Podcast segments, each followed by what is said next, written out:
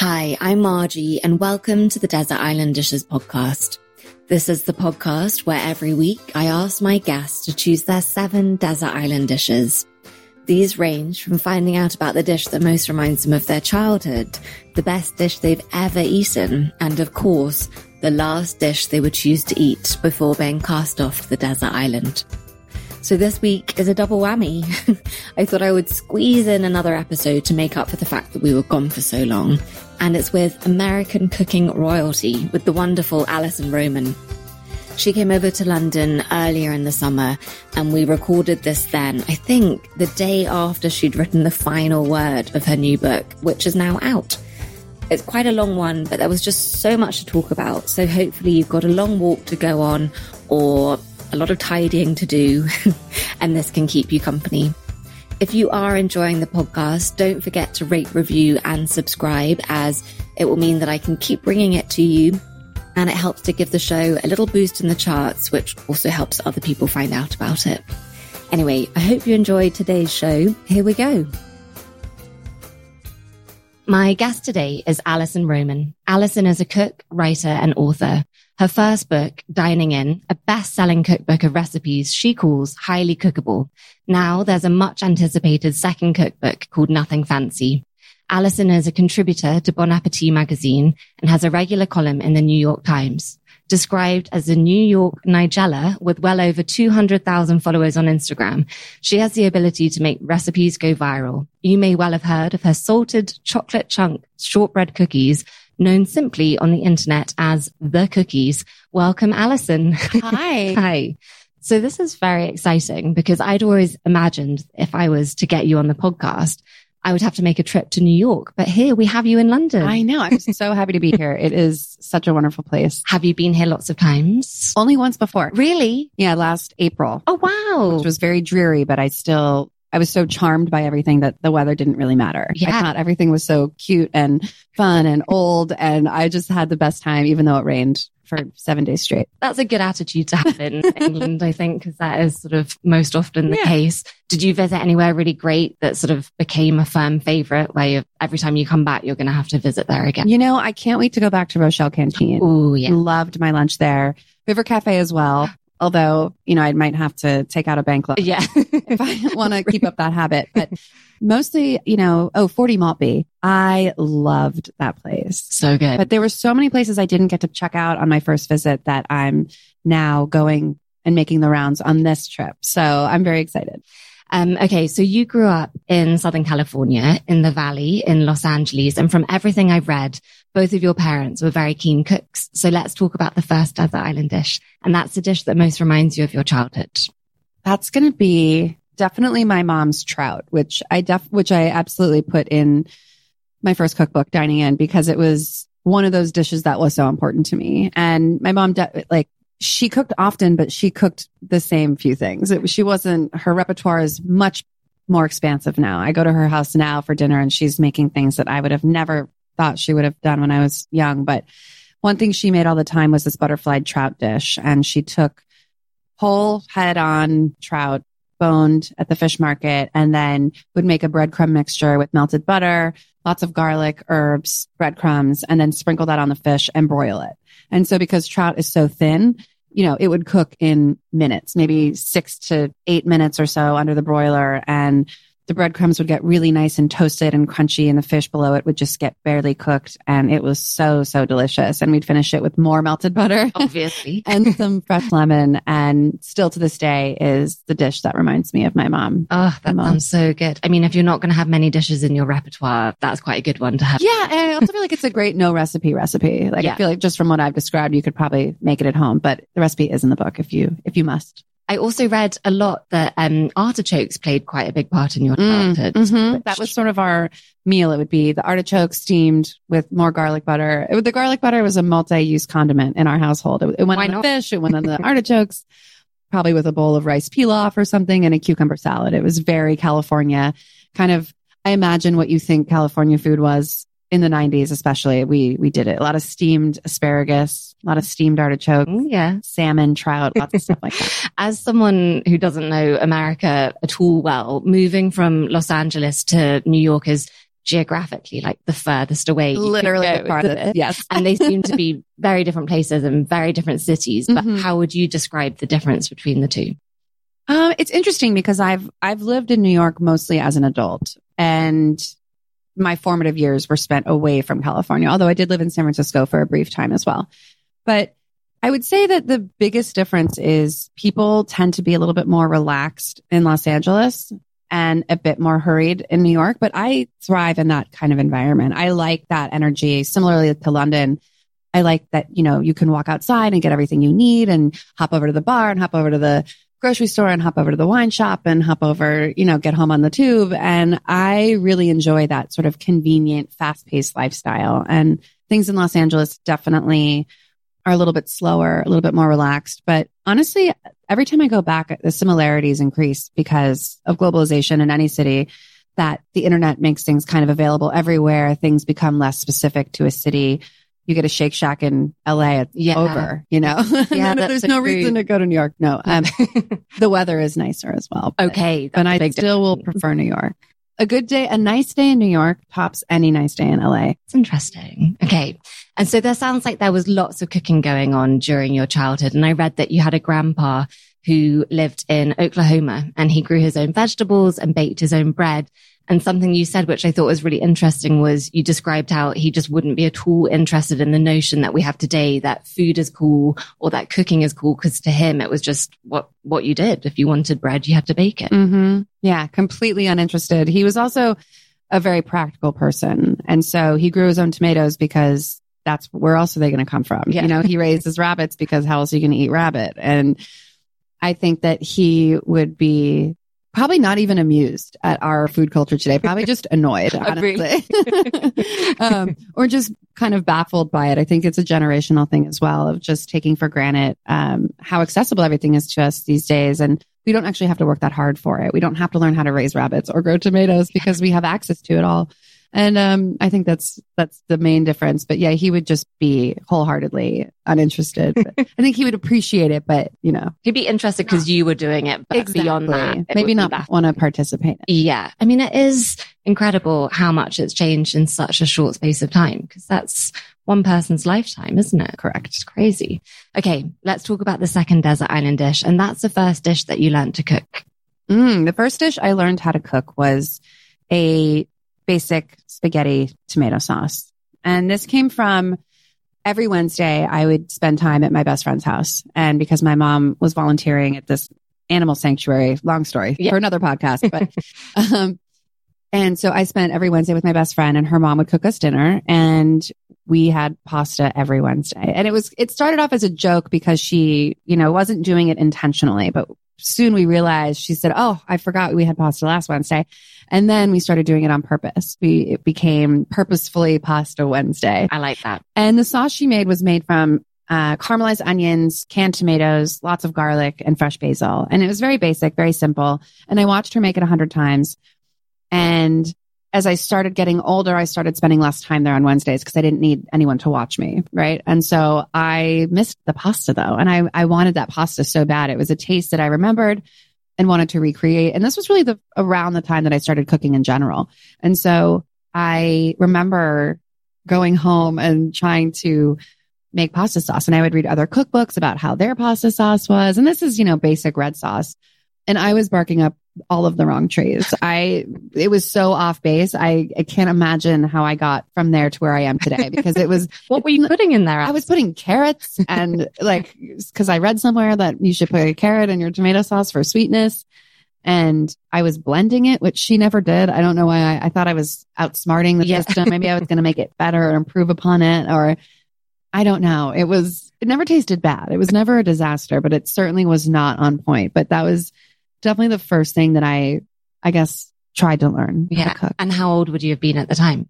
I was probably about 13 or 14. Okay. And so did you ever think at that point that food might turn into what you did? Never, never, ever. Even as I started cooking professionally, I never thought, oh, this is what I'll do for the rest of my life. It was kind of just, I kept saying yes and kept falling deeper, deeper in love with it and pursuing it that I found myself here. Yeah. Sitting across from you talking about food. so I know because you left college to cook full time. Yes. And you say that your parents weren't happy about it at the time. But at that point, you definitely just viewed cooking as a job and not as a career. What, what do you think was the draw ultimately to the world of food at that point? Well, I mean, I didn't really think that I, I didn't have any career ideas at that Okay. point. And What were you reading at college? Cookbooks. Okay. what were you studying? What was, Oh, um, creative writing. okay. Yeah. And political history. And which is funny because I thought, okay, well, I'm not going to be a professional cook, obviously. And I'm also probably not going to be a professional writer, but maybe I'll be a teacher. And now I find through writing cookbooks, I kind of do both. I kind of teach and I write. And Yeah. It's a really interesting way to end up here. You know, if Yeah, I pulled had told myself 20 years ago that that's what I'd be doing professionally, I would have been like, what a dream. And it is a dream. And I feel so, so grateful. Um, I know that you've said that you toyed with the idea of going to culinary school, but that you didn't end up going. Are you pleased that you didn't go? Extremely pleased. Yeah. Yeah. I saved that $50,000. What have you put it towards? I put it towards uh, paying rent. Yeah, Probably. Let's be honest. and pots and pans. and pots and pans. Yeah. If this had never happened, what do you think you might have ended up doing? Like, do you have a sort of parallel life where you're a rocket scientist Oh, or God, an no. artist? No. Anyone who knows me knows that I'm definitely not a rocket science, right? Rocket science. See, I can't even say it. I'm not, a, I'm definitely not a rocket scientist, but I'm horrible with math. Are and you? numbers. Oh, uh, the worst. But, um, oh no, I mean, there is a part of me that thinks I would be a teacher still or a writer in some other capacity or an editor. But yeah, I think I have too many opinions to be an editor. Yeah. yeah. That must be the hardest bit about that job. Yeah. So your first job in LA was working as a pastry chef and you described what it was like back then and how when you tell people you're a pastry chef, they would almost feel sorry for you as though kind of it was something to be pitied, like you weren't able to get a real job, which Yeah. is funny because that is so different to how it is today. I know. It was really interesting. I remember people introducing me to their friends. Uh, my best friend went to UCLA and I would visit her on campus and everyone would say, well, where do you go to school? And I would say, oh, I don't go to school anymore. I, I'm a pastry chef. And they'd be like, oh, that's so good for you. Oh. you know, it was sort of this like, oh, I couldn't hack it in college or I wasn't smart enough to get in or it, it- there was always sort of this vibe that I was choosing such an alternative lifestyle. And it must have been because I couldn't yeah. somehow make it in the in the way that everybody else was carving out their life. And I think if today you say that, even if you're young, people are impressed and excited. And, you know, the culture really did start to change as I worked in restaurants and I saw it happen over the course of those six or seven years. But when I first started out, it was definitely a different world. Yeah, that's so interesting. Do you think the industry of food and food culture is one of the places that social media has had the biggest impact? Like, do you think that's responsible for the change? Absolutely. I think that, you know, when I started cooking, there was, we didn't even have iPhones, which makes me sound a thousand years old, but, and we certainly didn't have Instagram. And when I started cooking, the only thing I knew was that you could work in a restaurant. I didn't know that there were other jobs out there. I didn't even take into consideration that I could maybe ever write a cookbook or work at a magazine or a newspaper or be a food stylist or, you know, a food photographer or any of the wide array of jobs that are available today. And, you know, I talk to a lot of young people that are getting their start or want to get their start and say, well, how did you know how to do this, follow this career path? And honestly, I didn't. I kind of just found myself here by winding and weaving up a road and kind of as things unfolded, as magazines gained popularity and, you know, a columnist position would open at a newspaper or cookbooks became, you know, a way to make a living then I pursued those options, but it wasn't anything that I aspired to because I didn't know that they existed. So I think career wise, social media and the internet has changed it drastically, but it's also the way that it shares information and it, I think it engages people and encourages you to cook at home more. And I think what we're seeing is it used to be all about going to a restaurant or a bakery or a cafe and taking a picture of the thing that everybody gets there. Yeah. And now what I'm seeing, I mean, at least from my vantage point, is that people are just as excited to cook something at home and take a picture of it and share it. And I think it's a lot more rewarding for someone because they say, I made that. I did that.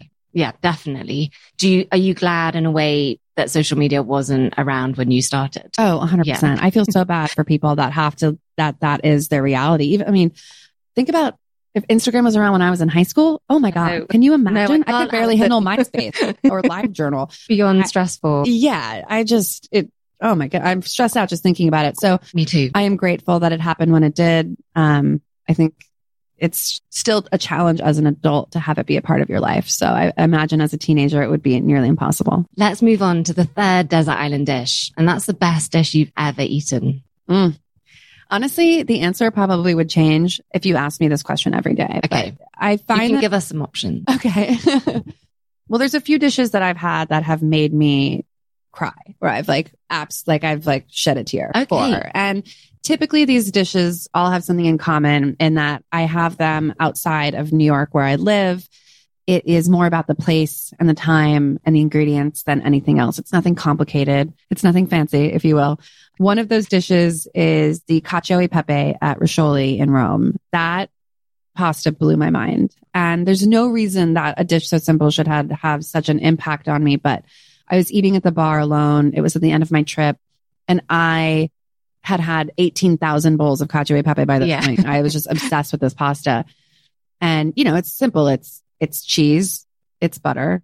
It's lots of pepper. Um, it's salt. It's pasta. And it was just everything about it was so perfect. The sauce was perfect. There was the perfect amount of it. The pasta was cooked perfectly. I was just, it was amazing to have sampled it so many times and then end my trip with what I thought was the definitive version. And it just reaffirmed what I already know about food, which is that simple can sometimes be the most effective. And similarly, I had these grilled prawns in Portugal. I forget the name of the place, but it was on the coast outside of Lisbon uh, near Sintra. And it was just prawns that they had grilled over a fire and squeezed with lemon. And I absolutely lost my mind. They were perfect. They tasted like the ocean, but a different type of ocean that I had ever tasted before, even though they probably came from the Atlantic and I live off the Atlantic. I don't know. There was just something about the place and it, they were just a perfect specimen. It was just so beautiful to think, oh, this just comes from nature and we eat it. And isn't that nice? And it Yeah. sounds so cheesy, but it was true. I had such an emotional reaction. Are we talking like a silent tear that sort of slowly Yeah, I rolled think- down? yeah, I just- or are we talking like proper No, loving? I was no. there was no sobbing. I, I definitely have cried at dinner more than once. This was not one of those times. Um, no, I was just kind of emotional and feeling really connected to it. And it reaffirmed also just how important food is to me. And it's nice that you can be emotionally moved by a painting in a museum and also a, prawn on your Completely. plate. And it felt really special. No, completely. Those two, those, two experiences are so similar. hmm You decided to move to New York for three months in a bid to move away from the world of restaurants and you ended up staying so far indefinitely. Tell us a little bit about that decision and, and how you came to stay for so long. Yeah. So n- next February will be 10 years, which is wild. I think that officially makes me a New Yorker. Yeah, I think it. Although everyone who knows me says that I've been a New Yorker my whole life, Oh, which I don't know if it's a compliment. I'm not sure. I'll, I'll take it as one. Yeah, I love think- New York, but, um, yeah, you know, I was going to just move for a few months and then I got a job at a bakery for working for a Momofuku milk bar just to pay the bills. And they ended up promoting me and giving me a salary and insurance and a job title. And I thought, okay, well, I should take advantage of this because it didn't make sense for me to move back to California and then move back to New York. So I decided to stay for as long as I wanted, which ended up being, yeah, indefinitely 10 years later. In your mind at that time, were you thinking, well, I've got this new job now, so maybe I'll stay a, year? Yeah, I was just kind of, we'll see what happens with this job. There was an energy to New York that I wasn't experiencing in California, specifically San Francisco, where I had come from. And the energy that I felt was possibility. Like I felt in New York that more things were possible. I felt like there was more opportunity and I didn't know what the opportunities were and I didn't know what the possibilities were, but there was an energy to it. It got me for sure. And I felt like if I want to do something different, it has to be here. Okay. That's so interesting. Okay. So then how did you go from, cause it was the Momofuku, Mm-hmm. um, milk bar, wasn't Yeah. it? So then you ended up getting a job at Bon Appetit. Yes. So I left Milk Bar. It was just sort of not sustainable. And it was really hard because I had really made friends with everybody there. It was a really wonderful group of women and they became my family in New York and my network. And that's how I met a lot of people that I know today. And it was a really special, fun time. But I think I knew, okay, I moved to New York to not work in restaurants and I kind of found myself working in a restaurant again. So even though it was a bakery, it's a bit different, but so I, I made the decision to leave and just kind of figure it out. I remember the day that I quit, I, I went for a walk with Christina Tosi, who's the owner, and we had this really emotional talk of me just saying like, cause I didn't leave for another job. I left to go find myself essentially, which is so funny. But she totally understood and was insanely supportive. And, um, yeah, it was really a, a special time. But I left and kind of just started telling everybody that I knew I'm looking for work that's in food. And again, this was before Instagram. We didn't really, I didn't understand the, the wide variety of jobs that existed because probably because a lot of them didn't exist. Yeah. Um, and I definitely didn't have enough of my own voice to be writing cookbooks on my own yet. And so I knew I wanted to stay in food. I knew that I wanted to get back into writing. And so how would I do that? And like from heaven above, this job appeared where I interviewed for and I met with the food editor at Bon Appetit and they brought me in for sort of a test run and I fell in love with it. Yeah. And then soon you were a senior food editor. Yeah. So yeah. things So went I- pretty well. Yeah, they went well. I, I, it took well to me. I took well to it. And I was, you know, it was something that I was good at and I enjoyed doing. And it was hard. It was really challenging. It was like no job I'd ever had before. And I had deadlines and I was responsible, but I was basically working a nine to five and going into an office building. And that was really different. And, you know, it was amazing how much I enjoyed the challenges of that job and of solving the problem of making a recipe work for the home cook and translating a recipe from a chef to a home cook. And, you know, having worked in restaurants for all those years really proved to be valuable during that time. Yeah. I read that you describe yourself as 50% cook and 50% writer. Is that still accurate?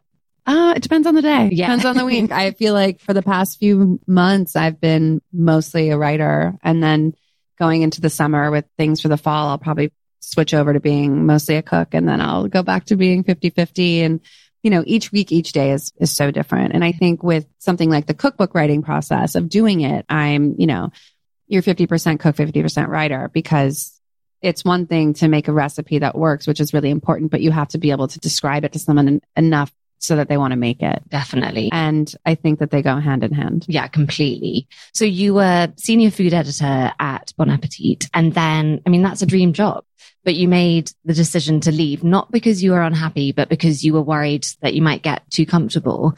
I think that's such a brave thing to do because you did that with the milk bar and then you did that here. You know, when everything's going really well, did you find that a difficult decision? Oh my God. I cried every day. yeah. It was really challenging for sure. Um, yeah. You know, I felt like I had reached my full potential there at the time. And I, I feel like where they were as a magazine and where I was personally and professionally, I kind of wanted more and I wanted to see what I could do on my own and thought it would be great to, to explore that and to say, well, I'd rather struggle and say that I did it myself and be successful than constantly be under the umbrella of something else where it's really hard to have a clear identity when you're being edited and everything is being shot and photographed and styled to look and feel and sound a certain way. To really come out with like your true voice is a challenge. And I think a lot of editors do it there successfully now. But for me at the time, I kind of knew that I could, if I stayed, I would stay forever probably. Okay. And it's nice to feel like that I have built something on my own, even if I don't have, you know, have the support of a company behind me. Yeah, completely. I mean, it, it is a very brave thing to do. Do you think that's just in your nature that Yeah, you, I think so. Yeah. yeah, I definitely love to push things and I definitely don't love being comfortable. Um, I think that I am finally getting to a place, I think as I get older, as my career develops of becoming happier with what I have and not feeling the need to kind of ruffle things so intensely. I feel very happy and, and fulfilled by the ability to write cookbooks. But then I was also like, well, I want a column at the New York Times. so yeah, then I got that. And now I'm like, well, I want this and I want that. And so I think I'm always going to want more. But in terms of, I don't see myself shedding anything at the time. yeah. But I mean, a column at the New York Times, that's kind of like the peak. It was, yeah. I was like, well, that's, that was the goal. Yeah. And I knew that I wanted that so bad for years. So how did it come about? Well, I had been contacted by uh, my editor there, Emily Weinstein, and she had approached me and said, "We, I love your recipes. We'd love for you to write for us." But I was working at Bon Appetit at the time, and I couldn't. But when I left, I reached back out to her and said, "I would love to write for you guys." And so I started contributing, and they would assign me recipes, and I would pitch them ideas, and I was just kind of folded into their rotation of people that were contributing to their database. And then after about a two years, I had a meeting with them and with the food editor, Sam Sifton. And he said, well, what do you want? Like what, what's the, on the agenda for you for life? And I said, well, I really want to column. Yes. And he was like, okay. so they gave it to me. Oh my God. but I think amazing. it was, you know, having worked with them for two years and getting the hang of their style and the editing process, which is completely different from a magazine and them just being really supportive of me and letting me develop, you know, what it is the column has become, which has been so great. And I feel very, very fortunate to be able to work with them. Is it true you cried for two days when you got the column? when, when I read that, I thought that was very restrained. I can imagine yeah. for weeks at a time. You know, I don't know if it was a full two days, a full 48 hours, but I did cry a, a bit. Yeah. I, it was just, again, very emotional because it was a goal that I had had for so long. And I never thought that it would be possible. I didn't graduate college and to be able to, to kind of put faith in myself from the beginning, from my first day working at a restaurant to looking at like how hard I've worked over the last 12 to 15 years to say that I earned this feels really good. And I do feel like I earned it. I feel like I worked really, really hard and I still work really hard, but that to say it, that was a real signifier. It was the same thing when I got a cookbook deal. I felt like I had achieved something that I set out to do. Yeah. Their life goals. On yeah. Yeah. Okay, we're on to the fourth desert island dish. It's Very important question, Alison. What is your favorite sandwich? You are going to hate this answer, but I don't actually like sandwiches. That's okay. That's okay, Alison. Let's let's unpick this. Yeah, I don't. Okay, so what do you not enjoy about a sandwich? It's mostly always too soft. Okay, I don't love. It's all one texture. Yeah, it's the same reason I don't like burritos. Yeah, I don't like my food touching like at, on Thanksgiving, I need all my food separate. I like to eat it together, but I don't want them oh. touching. Okay. I know. Is it together on your fork?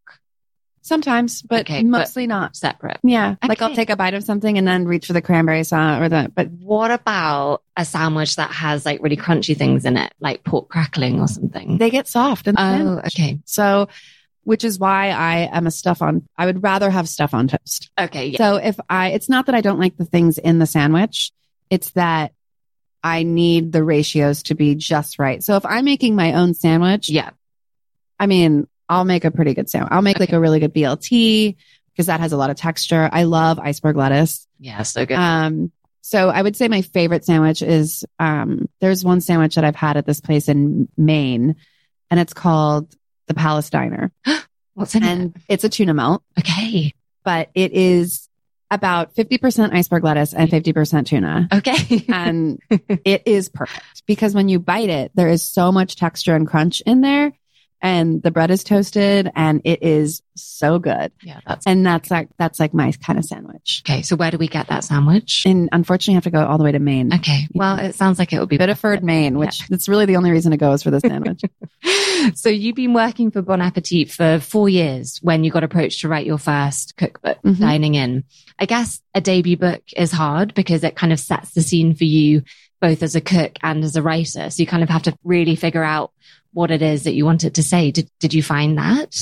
I found that it was extremely hard to define myself. Yeah. And that was probably the hardest part of the first cookbook. And on one hand, comparatively speaking to the second, it's a bit easier because nobody has expectations of you. And I was able to be myself and say, well, I hope people like me. I hope people like it because had you only read me at Bon Appetit, it's easy to kind of say, Oh, I like Bon Appetit and this person writes for them.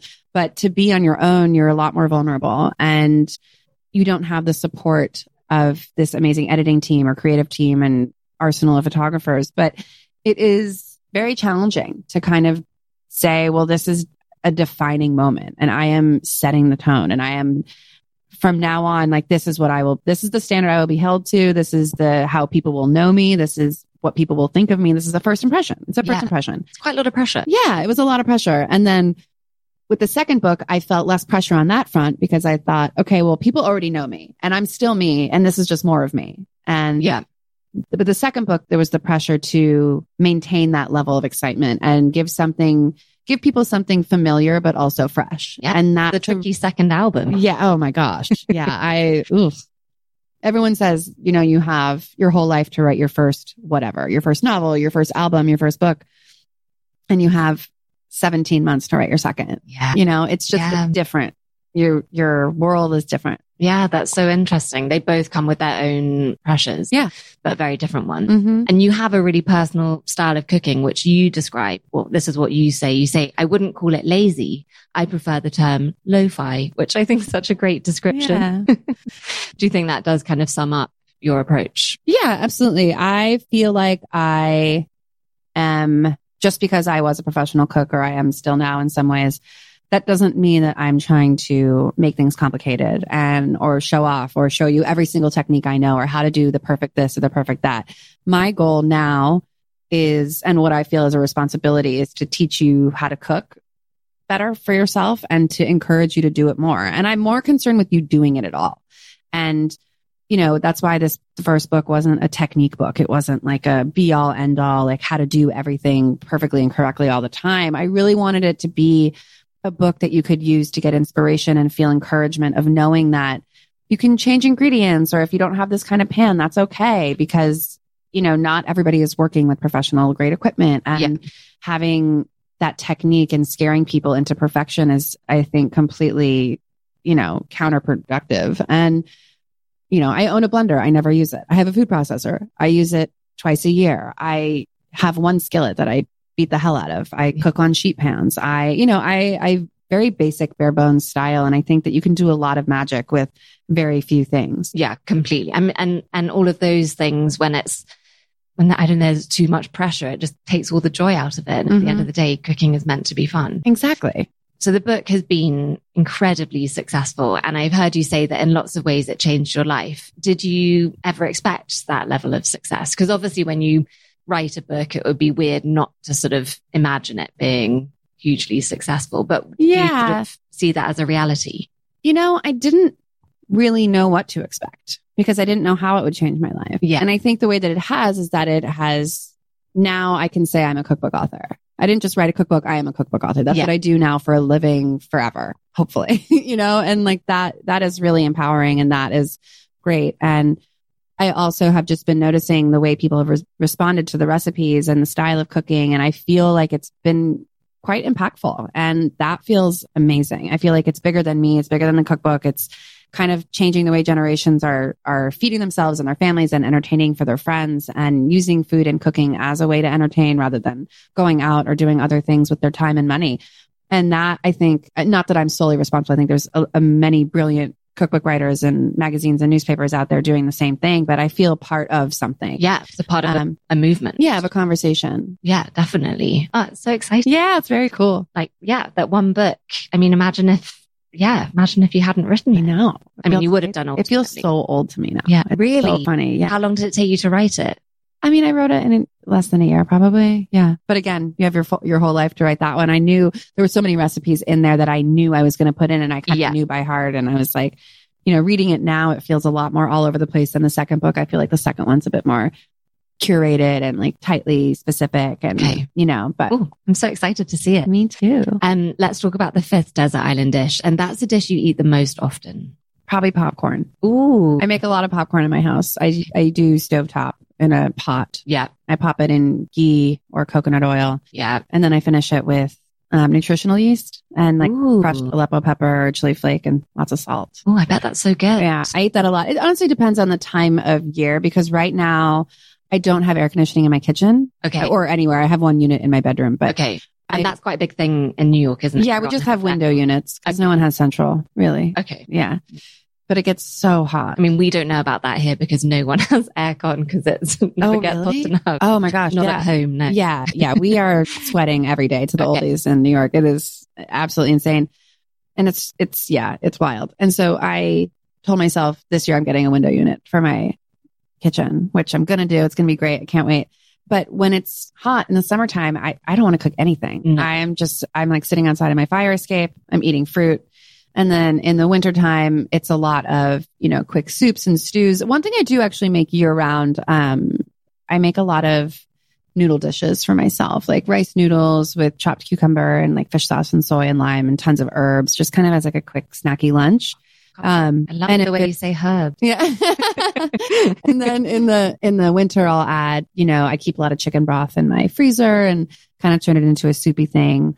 But anything spicy and noodle related is Yeah. is on heavy rotation. Okay, that's a good. It could be go-to. Italian or any sort of vaguely Vietnamese or Thai, Japanese leaning Yeah, dish. I anything noodle based. noodle based.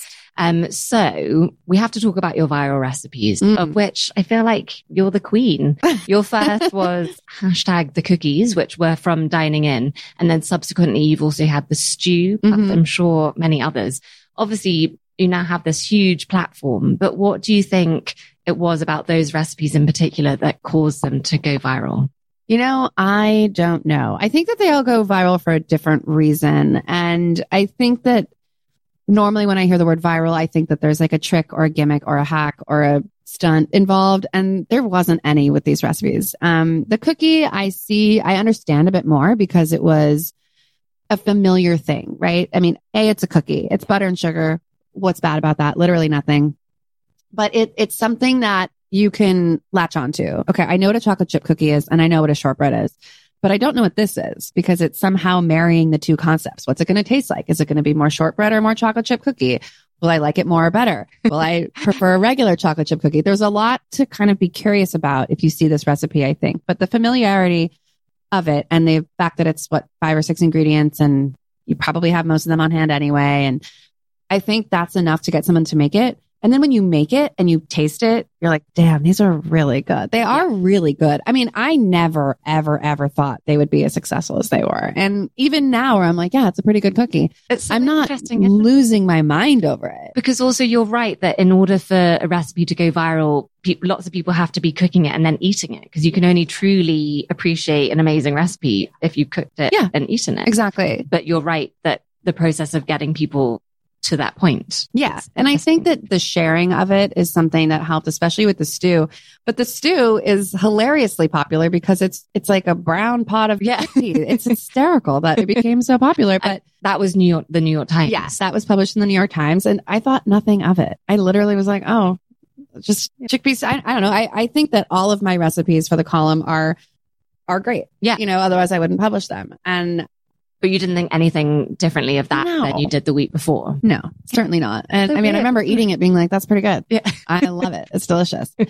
um, and one thing I think that the stew and the cookies have in common is that when you make them at home, it's always going to look like, it's always going to look the same, which I, I do try to do with all of my recipes. I try to have it, I style my, all my own photos. So I make all the food that you see in photographs for my book and the column.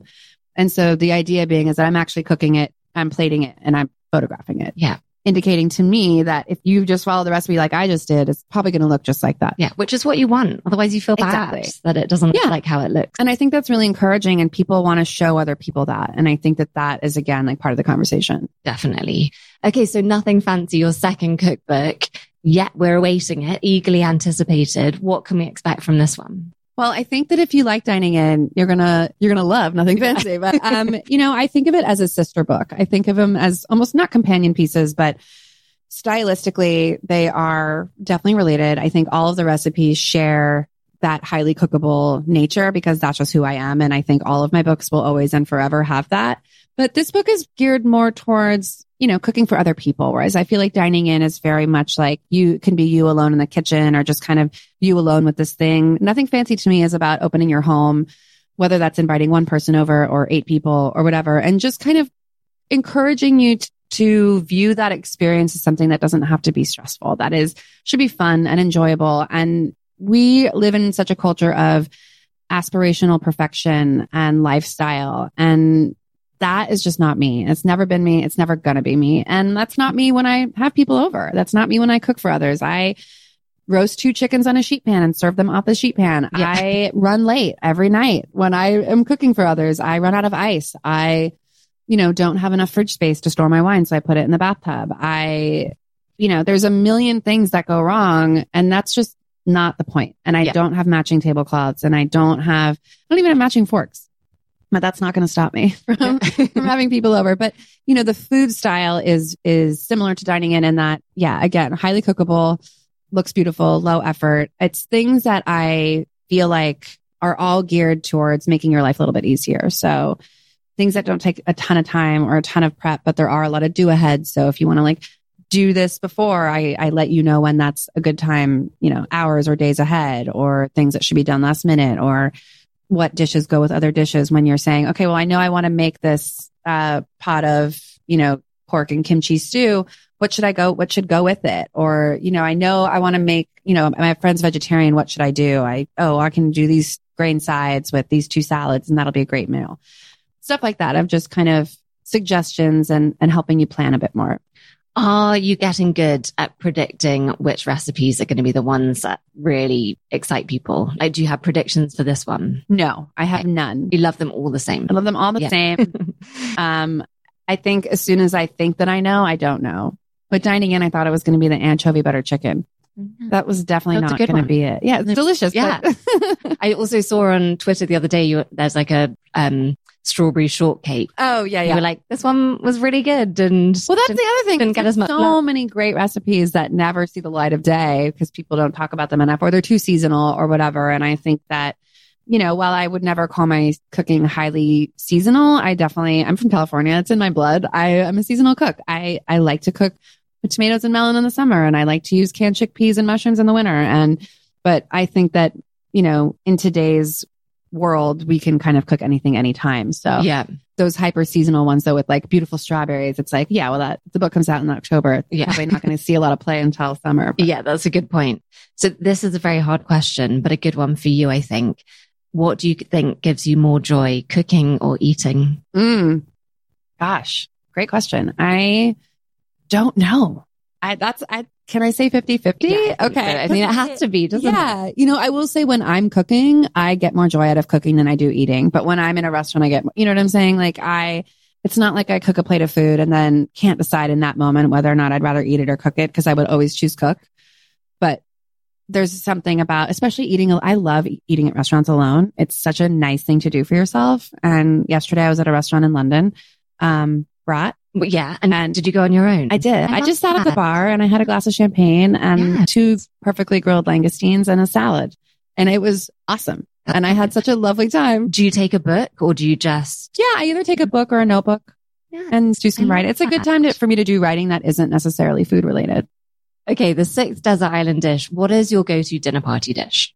It depends on who I'm having over, but, um, I am a huge fan of just roasting chicken. Yeah. And that's why I put a chicken on the cover of Nothing Fancy because to me, it is the ultimate sort of I like you dish. It is, it can be easy. I'm so surprised at how many people say they've never roasted a whole chicken. No. But to me, it's easier than searing chicken thighs. Wait. Or yeah. doing a number of other things on your stove. And I, I think I write in Nothing Fancy that if you smear a chicken with enough fat and season it with enough salt and roast it until it's falling apart tender, it's going to be great no matter what. Yeah. And so I, I think that it's one of those things that's really hard to mess up if you know your basics, which is fat and salt and a chicken and an yeah. oven. Um, I feel like that's a good life lesson. Yeah, exactly. On Desert Island Dishes, we've got a cookbook corner. So we ask everyone, what is the cookbook that you treasure the most? Oh gosh. Cookbook that I treasure the most is probably, probably was it's like a hilariously unuseful cookbook, but yeah. it was by this chef, Michel Bras, who's like a famous French chef. And he wrote this book called Desserts, a notebook or a notebook desserts or something like that. And it's all illustrated dishes, um, from his dessert menus at his restaurants. And they're insanely intricate and the recipes do not work because I tried. Okay. and they're really very fancy, but it is one of my first cookbooks that I ever bought. I don't know why I chose to start there, but it is, has a really special place in my heart. I think it's out of print, but it is totally impractical. But when I read it, I remember thinking this person cares so much about food and I care about food this much too. Yeah. And it wasn't that I aspired to make the things in the, in the book, but it was, you know, the intensity of which he attacked food in general and the care for it and the ingredients and talked about the milk where the cows come, the cows where the milk comes from and and all this stuff. And now it's a little eye rolly, I think, if you write that kind of book, but this was 20 years ago it was published and yeah, so genuine and just lovely. And I, I still sometimes will just pop it open and read a few things and find myself feeling inspired just about feeling secure that I chose this path. Yeah, I love that. Okay, well, on to the final seventh desert island dish. What is the last dish you would choose to eat before being cast off to the desert island? Oh, a pizza, Ooh, what would be on it? cheese, Okay, and chili flakes. Just okay. Yeah. I don't like anything on my, I'm like a pizza purist. Okay, where's the best pizza you've ever had? Well, that's a tough question because there's a lot of different types of pizza. Yes. So I would say I had some of the best pizza I've ever had in Rome, but it was a very specific type of pizza. Yeah. I think New York has amazing pizza. Prince Street Pizza. Prince Street Pizza is great. I can't, you can't go there anymore. The line is around the block. Yeah. And I just refuse. I won't wait in line for anything. There's a few other slice joints in town that I love. And Alison, we need to. one is called Scarr's Okay. and that is in the Lower East Side. And one is called Upside and that is in the hellhole that is Times Square.